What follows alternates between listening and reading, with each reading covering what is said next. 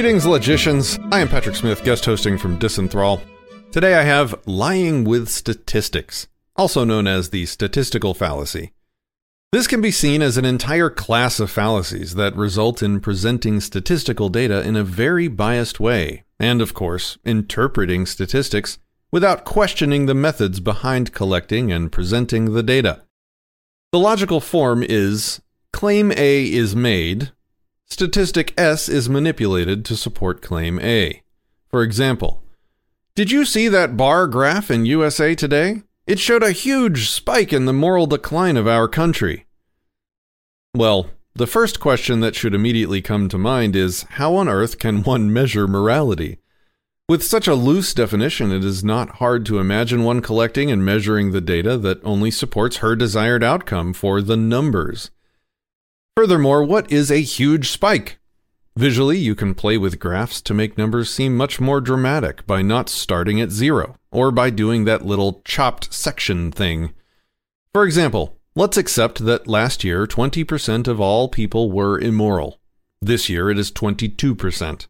Not a big deal. And if shown on a graph with a vertical axis of zero percent to one hundred percent, the line connecting the twenty percent to the twenty-two percent would be barely inclined.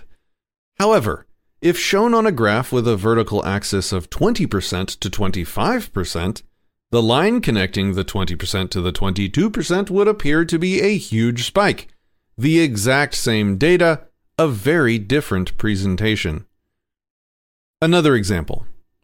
Looking at that pie chart, there is a very small percentage of people who declare themselves atheist. Therefore, atheism is not that popular of a belief. Well, first, atheism is better described as a lack of belief. Second, many non-believers are not even familiar with the term atheist and often consider themselves Christian, Jewish, or some other religion, based on their culture and family tradition, not necessarily their beliefs.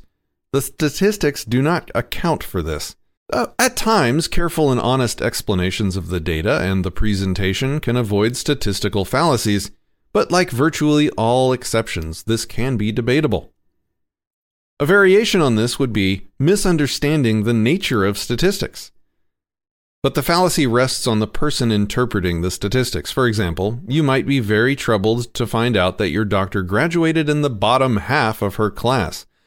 But that is half of all doctors in the world. And to be expected. Thanks for listening. If you'd like to catch more of my work, you can find me at disenthrall dot me.